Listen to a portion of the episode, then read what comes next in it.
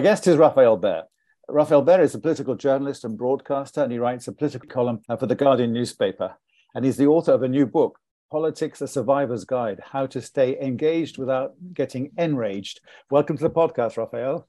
Thanks very much for having me. Right, let's get cracking. Um, there's so much to cover in your book, which is fascinating and well worth not just reading, but also buying.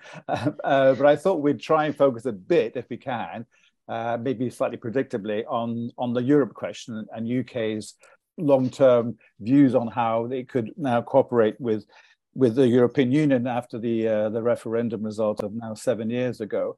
Your your book is is full of fascinating insights about why things went a certain way all those years ago. Uh, we obviously have to be all of us constructive and positive, but um, do you, do you think there are any lessons to be drawn from how the, in effect, the the Remain camp handled uh, the the referendum campaign and the and the, all the post uh, result activity in terms of rejoin and uh, second second vote, all that kind of stuff? How how optimistic are you that the the Remain camp, which is getting bigger by the day through demographics and never mind anything else, uh, can actually, in a sense, turn things around in terms of our the British approach to Europe? I think the key lesson there, and the one that it took me probably a little bit too long to to um, to grasp, although it was in the back of my mind all the way through that very intense febrile period between the referendum 2016 and the actual enactment to Brexit 2019-2020, was that the argument shifted away from Britain's membership of the European Union towards something more fundamental about the way British politics was responding to the referendum, which for the Leavers was a question of democracy. Now, you know, and the Remainers, with perfectly good reason, were very upset about the way the referendum had been conducted, uh, and they saw, uh, and I believe, and they believed, and I agreed that Brexit would be a disaster, but they had misunderstood the way in which the Leave campaign had very successfully co-opted a kind of revolutionary energy for a project that had previously been quite rarefied. You know, leaving the EU was not a majority position at all, mm. uh, really, right up until 2015, 2016. Even Eurosceptic Tories weren't calling for Britain to leave the European Union. Uh, and yet, once that choice had been made in the vote, uh, and I, I feel the, the Remain campaign got sort of bogged down in trying to relitigate whether that should have been the result. And a lot of the people who had voted to leave, they voted to leave for reasons that had nothing to do with the actual European Union uh, and all to do with a lot of other talk about. Um, the leavers retained a portion of moral high ground about getting the job done and fulfilling the will of the people and Remainers responded to that as if it was a sort of a populist or even a sort of fascistic proposition and argued back very aggressively in a way that just entrenched a position. So that's basically the lesson that the Remainers, they walked or they, they were lured into and then blundered into a trap that cast them as essentially an anti-democratic elite trying to override the will of the people. And that has set back the cause of re aligning with the EU, let alone rejoining it for, for a generation, I think the, the, Remain camp in its broadest manifestations often criticised, probably rightly, that for not for not getting it, for not seeing it, it coming, the, the, the the Brexit result of seven years ago. You do say in the book, in this post-Brexit world, it is often forgotten that leaving the EU was a crackpot notion so recently, and it, it was a crackpot notion until until what 2016. Yeah, and I, I think you know, the, the problem there, and this continues to be an issue, uh, but I suppose here's where there is hope for pro Europeans in the UK, is that Brexit never could always meant two completely different things in different contexts. So it meant the the real technical business of disentangling the UK from membership of the EU, which is how, by the way, yeah, everyone real in Brussels saw it, obviously, yeah. because that's what it was. Yeah. Um, and then it meant this uh, this sort of cipher for all these other cultural, uh, nationalistic propositions about British society that were all about the mythologies of Britishness and sovereignty and Englishness, actually, very specifically. And uh, you know, depending on the context, what people were using this word Brexit to mean shifted, uh, mm. and it meant that when you sort of when Remainers were attacking Brexit, they were actually attacking the national identity of a lot of people, and they didn't realize that was happening. But what it also means, then, I think, is that that because once Brexit was entangled with the notion of national identity and patriotism for an awful lot of people, um, it, it's immediately ceased to be a crackpot notion. An example I would use, it's going to sound a bit per- perverse here, but I think it's very instructive, is that uh, and it's not my idea. It was it was a diplomat who who told me this, and I find it useful that it, when you look rationally at the decision Britain made to leave the EU, it feels completely. It was just not wasn't a good idea uh, economically and trade and diplomacy. You know that as well as I do. And actually, British Euroscepticism was always a bit peculiar, but it's so fused with the wider issue about British identity, British political culture. It's a little bit like the way a, a, large amount of American society views its relationship with guns, right? So right. from the outside, it's obviously insane right that you can go into a supermarket and buy an assault rifle and ammunition. And clearly if you stopped people doing that fewer people would be shot. That to me is self-evident. And yet right. it's really hard to have that argument with half of america because it's become an identity proposition. And so we're that's the sort of place that brexitism and euroscepticism have become. It, it's sort of we might think it's irrational but you have to deal with it as the thing it is rather than as the as the sort of rationalized thing we would like it to be you're very critical, uh, and again, probably rightly so, about the remain the Remain constituency, if you want to call it that. You say the, the, the group that would go on to become the Remainers wasted years in complacency, thinking Euroscepticism was nothing more than the dyspeptic burp of a few fringe-dwelling curmudgeons struggling to digest modernity. But do you think that um, the Remain group, again, writ large, have now learned that lesson, rather better late than never? Well, first of all, I'd say that's a self-criticism. I mean, I'm talking about the first person plural there. That was very much me, um, uh, and I think yes, I do. And and if anything, there's been a you know a kind of an overcompensation. I also describe the, the, the sort of the horrible self sort of liberal self-hatred, the kind of cringe or yeah. the fear of of confronting the, the plain fact that it was Brexit was a terrible idea and that it isn't working. And you know, and, and this I think is you obviously see in the current Labour Party position, and it's you know partly that's sort of psephological. I mean, it's an electoral challenge for the Labour Party. They have to persuade people who voted Leave to also vote Labour. Um, but it's bundled up in a whole set of complexes about the idea that somehow being a metropolitan, liberal, university educated, pro European has been so delegitimized as a kind of citizenship proposition relative to leave voting, didn't go to university, older, male, yeah. white, you know, that, that segment that that, you know, even though one vote should count as, as much as another, actually it's a sort of second class political proposition now in the in, in the sort of the I don't know how to describe it, but in the sort of the moral championship of who gets to have an argument that cuts through in British politics, the Remain one got relegated. It's almost as if you're saying that uh, to be pro-European in Britain mean in, at least means that you don't actually like your country or are proud of your country, and you go on to talk about the left's struggling even now, especially now, with this whole issue, whole issue of patriotism and how can you be on the on the center left of politics and still, you know, be happy to you know to wave the, the Union Jack without being criticised for being for for cashing out, as it were. Yeah, this is a very old problem for, for the liberal left. That it, it uh, you know, and, and there are reasons why symbols of, of British nationhood and history are complicated. I mean, it is you know, objectively true that the, you know, the the Union flag has flown over some atrocious things, but also objectively true that Britain has done some great things in history. You know, it's it's madness to sort of choose exclusively one proposition uh, over the other. But more widely, I think that you know just I mean that this is a, that's a big cultural argument and it gets very complicated. But specifically on the European question, I mean the abject failure over a long period of of, of sort of pro-Europeans to articulate what the patriotic case for participation in the European project was. I mean, you know, Ted Heath you know, f- you know, fought in the in the war. You know, yeah, yeah. Um, eh, eh, he was a pro-European in, and that and, he, and that generation actually voted Remain a little bit more than the yeah, the, the very older, the very old slightly people, younger generation. Yeah, yeah. Um, and,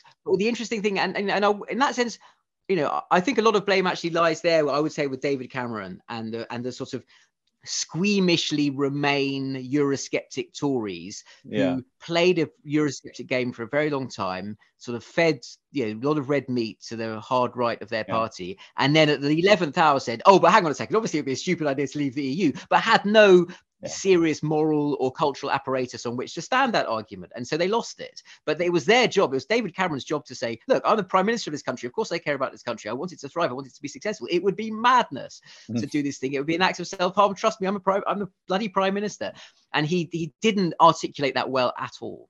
Yeah, the thing about the, the Second World War you touched on, you say in the book, book also, Britain's post-war relationship with Europe has been defined not by the veterans of conflict, you because you mentioned people like Ted Heath, but by the children who idolize them. And it's true, all these people now are saying, you know, we fought the Second World War. They were probably hardly born when the Second World War was, was taking place, right? Yeah, the the the, the national mythology that informed and I used I don't mean mythology as in something that's not true. I mean mythology no, no, in terms yeah. of something that gets sort of has resonance yeah, uh, and has yeah. been sort of semi-fictionalized. You know what I mean? Uh, but that that that is the foundation of British Euroscepticism. Is is not the war itself. It's the the sort of the post-war uh, films. It's it's Sunday afternoon spent watching the Dam Busters and The Great Escape, and it's that generation. It's the boys' own retelling, uh, and it is the I think it's the baby boomer generation. I mean, look at like Nigel Farage, for example. It's a good example. I mean, Nigel Farage is the same age as Keanu Reeves. You know, he's a young yeah. and you know, the same sort of age as Gary Lineker. I mean, it's not. Yeah. It, it's extraordinary how these people have uh, somehow project themselves as uh, custodians of a venerable past when they've just chosen a, a, a radical right wing position on a political spectrum and other positions are available you mentioned the Labour Party. I have to press you on this. Do you do you uh, understand and agree with uh, Keir Starmer's strategy, if you can call it a strategy, of not really talking about the EU unless, unless he can avoid it? Uh, and certainly, when he does have to mention it, talks very much like a conservative in terms of saying no question of uh, rejoining DER, but also no question of re- going back in the single market or customs union, and no freedom of movement. The, the, Labour Party leadership is pretty categorical. There's not much of a difference between what they're saying and uh, what the Conservatives are saying at the moment. Is that fair? Um, oh, I think that's an accurate description of the situation. um, do I agree with it? I can see from the electoral point of view of the Labour Party the challenge they have, be- almost entirely because of the electoral system that we have, because the you know the way the votes are distributed and the, the way the constituencies have to be won means, as I was saying a moment ago, uh, leave voters, you know, a certain demographic segment is just privileged over others. I mean, the Labour Party is piling up pro-European votes in London constituencies, but they don't count as much as those, you know, what we call to call the red wall of seats that were traditional yeah. Labour voters who voted for Boris Johnson in 2019. Now, you know, there's, I have a sort of complex view on this to the extent that I'm not persuaded by the argument that there's simply no alternative, that Labour has to just go, um, has to just essentially completely swallow all the snake oil mm. uh, about what Brexit is and should be, and just and say we're going to make the best of it. Um, and and because you know, it, if, if something's not true, I don't think political expediency makes it true. It just makes your politics more shabby if you pretend it's true. But that said, uh, I also think the kind of political leadership uh, and the quality of, of communication and charisma that you would need to be able to turn that around between now and the next election is mm. not in the possession of Keir Starmer. So it's going to sound like a really miserable, sort of mean spirited thing to say, but it might be the best position for him because I yeah. don't think he's got what it takes to, to, to make the ideal position work. But I think that position in better hands could work. And again, I don't know if you agree, but he seems to be stuck. I mean, I think we we understand have a certain sympathy for this Labour Party leadership position, but um, he's going to be pressed on the and the whole uh, shadow front bench more and more as we get close to a uh, general election about the, the cost that the, hit the economy of, of Brexit. And uh, you have to at some point say, yes, our economy is not too, could have done better if we hadn't left the European Union. I'm choosing my words here, uh, which then begs the next question: Well, why don't you make more of a case for for the European Union, at least joining the single market? That seems to be his dilemma, no? Yeah, well, the, the single market thing, it, it, it, that's more straightforward in the sense that I, I don't think it would be a good idea for the Labour Party to go into a general election with a policy that amounts to saying open door immigration again. Yeah. Now, that is just politically uh, not uh, not something that you can sell in. Maybe one day, but between now and the next general election, no. Um, and then the problem you get, as we know from all the arguments you had 2016 onwards, is you're then in this horrible position of the the sort of softish Brexit, how soft, and the softer you go on Brexit, the less you satisfy the fundamental demands that were the ones that that led Leave to win the referendum campaign. I mean, this is a point I, I make, I think, in the book that you know, the reason there wasn't a compromise Brexit is because no one wanted it. Because if you are, if to make the argument for soft Brexit is ultimately to make the argument for no Brexit, because any compromise deal is inferior to membership, uh, and if you fundamentally believe that uh, sovereignty and you know, ending the four freedoms and all the rest of it is a fantastic idea, and even a, you know, a, a, being in a customs union it compromises you because you can't sign trade deals because of the the, the common external tariff and all the rest of it. Mm. If you believe that, then the, the, the, hardest Brexit is the best one. And so there, there was no middle ground. And for Labour to have a manifesto that says, well, we're going to shuffle back into the middle of the ground, just leaves, leads them straight back into that bog. So it is incredibly difficult. Right.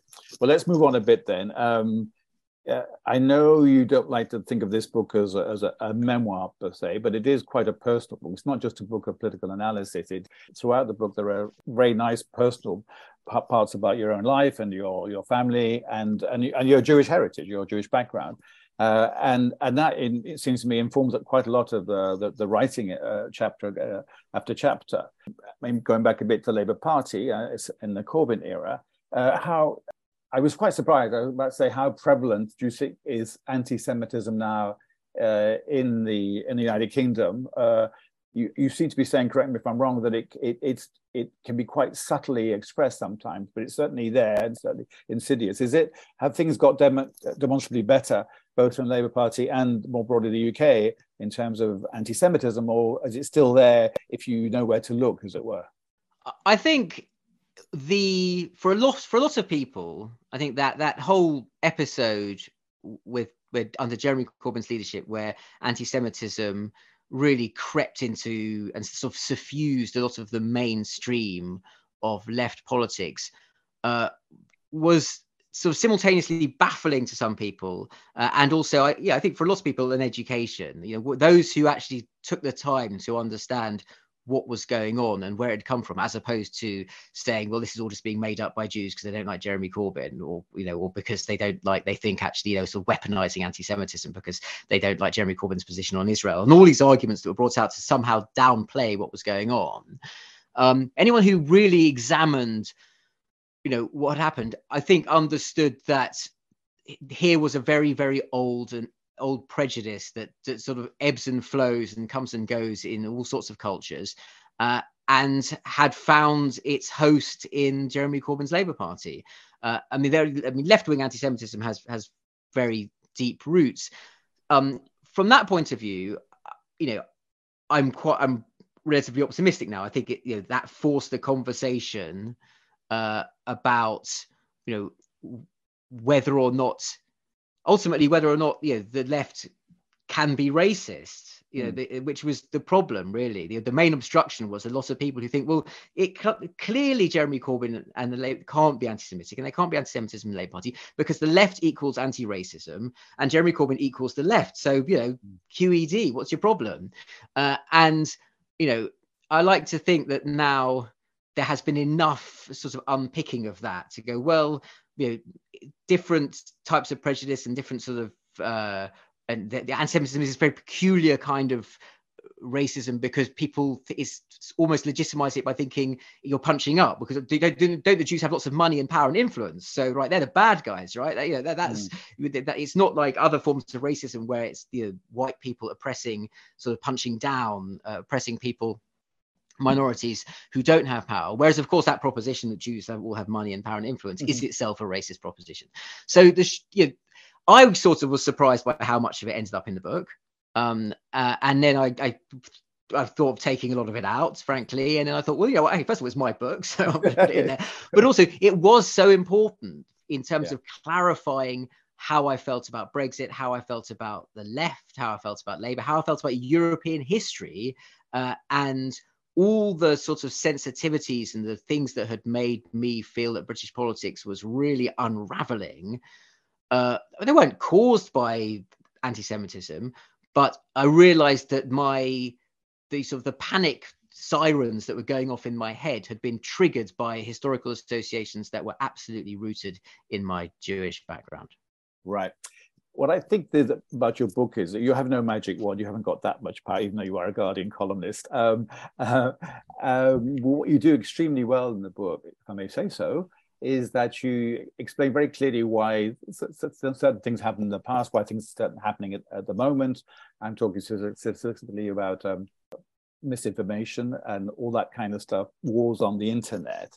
Uh, you're not being at all prescriptive, but you is was that part of the objectives of the book to explain things as clearly as possible, the kind of world we're living in, not just Brexit, not just anti-Semitism, but you know the the wars we are we're living through, to try and and so people to get people to realize and then they work out themselves how to how to at least they're better informed and they can work out themselves how to be uh, how to handle that in a, in a more in a, in a more enlightened way. I say that because I one last quote. It doesn't really matter you say which side wins. This is, this is obviously information wars as long as everyone is more embittered and opinion is more entrenched by the process.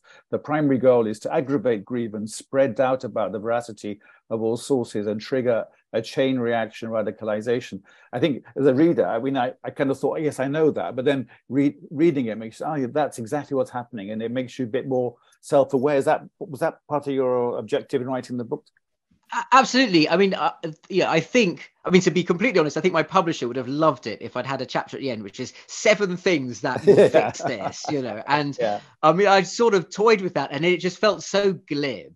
Uh, and it's just the reality is that I don't know. What I don't want to do is despair. And the only thing I could really do is say, well, if I understand you know what are the processes that are, are, making this happen when i see the thing that that was so alienating for me was uh, seeing the a sort of polarized debate, uh, witnessing the effect of that process you just described in, in, that quote, and realizing that there was a we were in a situation where it was very difficult to take a nuanced position on anything, or, or rather, or very difficult to sort of empathize with the position, understand why someone who fundamentally disagree with, so why someone who voted leave, or why someone who voted for Donald Trump for that matter, has arrived at that position, feels it very strongly, as strongly as you hold your view, uh, and and this the challenge of thinking, how do I sort of entirely respect, as it were, the the process, the the human integrity that goes on in forming that position, while still basically believing it's fundamentally wrong? You know they're, they're, without that then becoming a kind of arrogance that's a barrier. And that, that's a very difficult thing to navigate uh, and so I sort of wanted to understand, you know, why we've got to why you know what is it about a democracy that means we're not don't feel we're part of a common enterprise anymore. That you know mm. normally you know I, I, should if I lose if my side loses an election, I'm disappointed, but I shouldn't feel it's a zero sum game and the other side is then going to sort of you know, yeah. take the ball off the pitch and chop down the goalpost. So there's no chance of me winning the second half um, and that's and so that's the sort of wanted to get a sense of of how we got to that kind of democracy, which doesn't which feels much more brittle than the one where you know you have losers consent and and there's, there's less, there less space broad less, parameters. and less space for compromise or, or even dialogue because that that's not how the world works these days.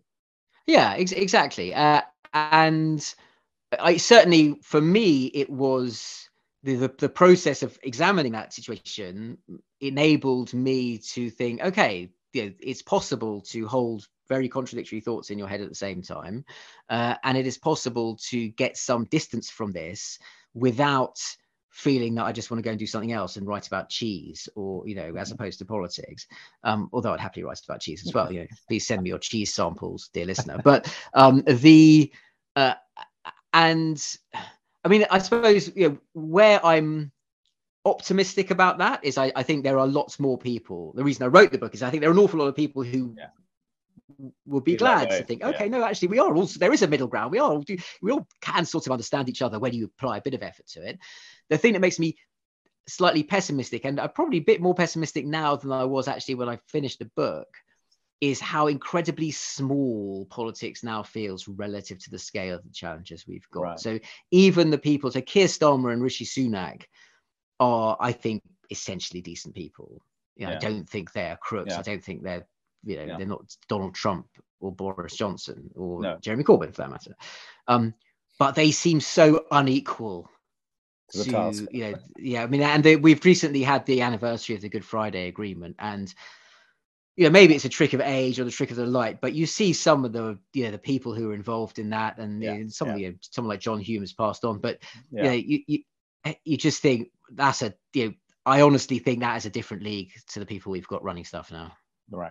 Well, I, I, I, tend to agree, but there's not me. I'm just out the questions. Um, uh, a final thing, I want to finish, uh, Rafael, with how you start the book, which is so it's it's not a secret. It's about your your heart attack. Many people will not realize until they read the book or until now they listen to this podcast that you were quite seriously yeah, ill. Spoiler alert! I, I live. I, I, survived the heart attack. four four years ago, I'm right? Saying 2019. Yeah. Yeah, yeah. Yeah. And first of all, the obvious question: How are you now? But before I go on any further, how are you feeling? Are you fully recovered and all that kind of stuff? Yeah, I mean, I have to. I, you know, I, I try and do lots of exercise. I you know watch what I eat, and I take quite a lot of of, of yeah, cardiologically advised medicines. But I'm in pretty good shape now. Well, you're very self-aware because you do sort of make fun of yourself, saying, you know, I was had a very unhealthy lifestyle. I ate too many pastries and chocolates, smoked too many cigarettes, and so on. But that's changed. The point I'm raising, uh, I want to raise it is not just to make you sort of dwell on, you know, maybe rather dark period of your quite recent life, but more to ask you about how has it affected the way you where you not just how you live, but, but obviously it has in terms of lifestyle. But in your writing, has it has your the fact that you've been through this uh, huge uh, situation and come out the other end, obviously, uh, affected the way you write, the subtopics you write about, the style you write, uh, your levels of optimism or pessimism, and infusing your writing?